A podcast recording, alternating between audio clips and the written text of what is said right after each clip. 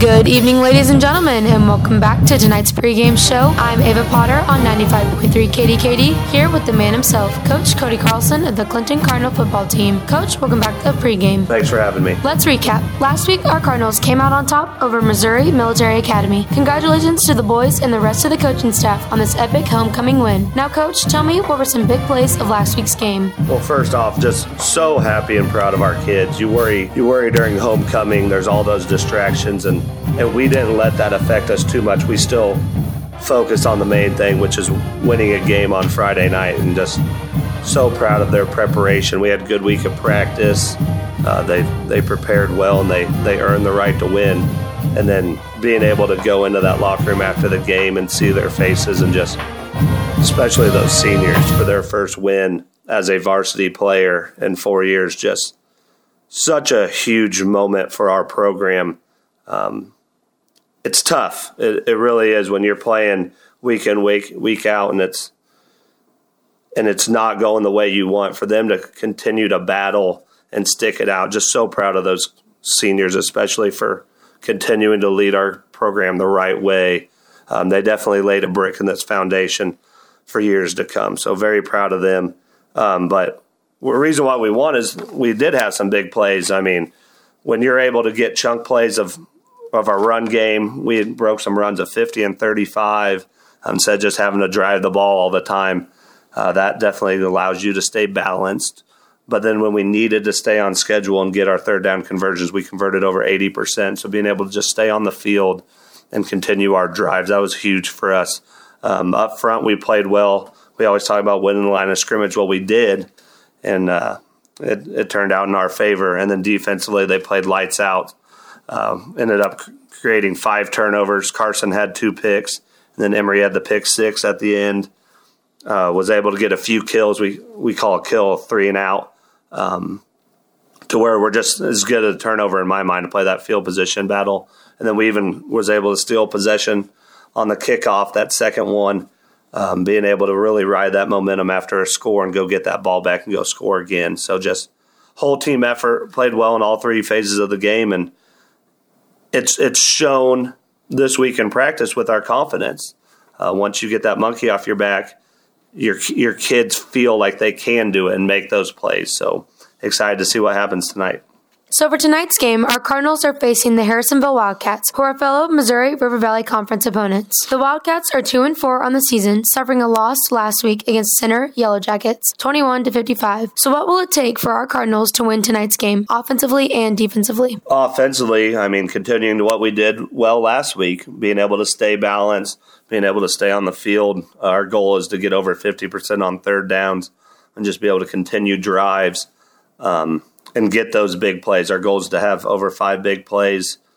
That's 15 yards or more on a run and 20 yards or more on a pass. So being able to get those chunk plays and not have to drive all the time, and obviously score more than they do. But up front, it always starts with them being able to run the ball. They are in a 3-4, and they really trigger hard. So being able to do some misdirection stuff, hopefully make them be wrong a few times. And then defensively, if we can steal a few possessions like we did last week, got to stop the run. They're going to run old school veer and midline, and they're going to read our 3-tech or our 6, and we have to do our job. Option football makes you have to be so fundamentally sound and disciplined. We've had a good week of practice with it, but no one can, even I was playing scout team quarterback, and no one can replicate the speed and just how precise they are with that. So if we can do our job and stay disciplined and not take all the eye candy with their motion, we got a chance. So what have you, your staff, and players been able to do to prepare for tonight's game? We learned a couple weeks ago after the Oak Grove game that we got to focus on ourselves. So we've continued to just get better at football, of what we do, sticking in our 4-3, running the plays that we're confident in, and just continuing to get better in those fundamentals so that we can go prove it on Friday night. So it's really just looking for drill work carryover from individual periods to team periods, then to the game on Friday night. So what have you and the boys been able to focus on specifically this week during practice? Our pass protection's kind of been a weakness. We've given up 11 sacks in the last 2 games, so worked a lot more on our pass pro. out of a 3-4 gives you a little different look. So continuing to improve on our pass pro fundamentals as an offensive line, being able to get our timing a little bit better in our pass combinations, and then defensively continuing to compress and squeeze and read our keys. And number one thing is you got to be able to block and tackle to win football games. So we work on those daily. So what has been a strength that we have been able to rely on in these past few games, especially in last week's win?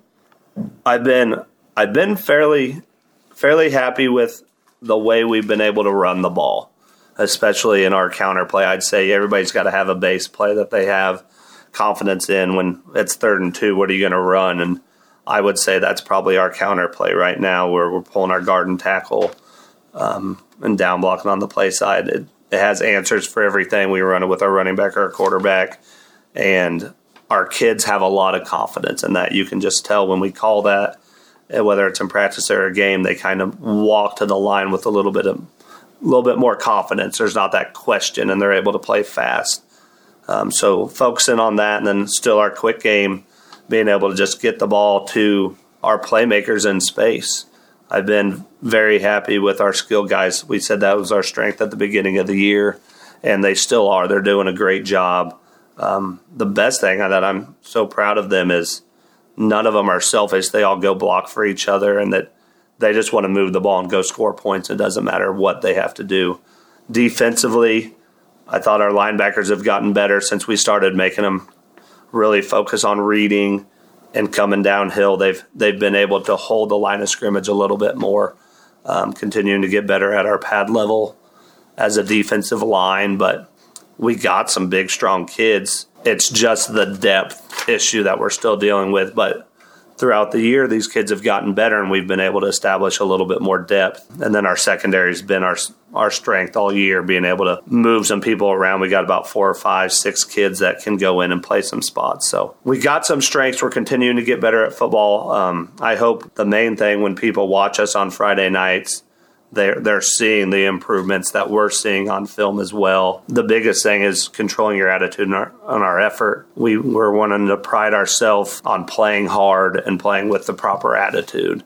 And the MRVC is a great conference, and we've been able to earn the respect of the coaches that we're going against each week. I mean, regardless of the scoreboard, they're saying, hey, your kids play hard and they're tough, and that's about all we can ask for right now as we're rebuilding this whole thing. So what is Harrisonville's weakness you're hoping to attack tonight? There's not a whole lot of holes. They're pretty solid. They're not unbeatable by any means. They just in every scheme there's certain things that you can take advantage of to where you're hoping that your guy can make a play versus their guy in space. So without giving too much away, there's some things, but I mean, they're solid up front. They're good in the back end. They're good. They got a great running back. Their quarterback can run it when he needs to.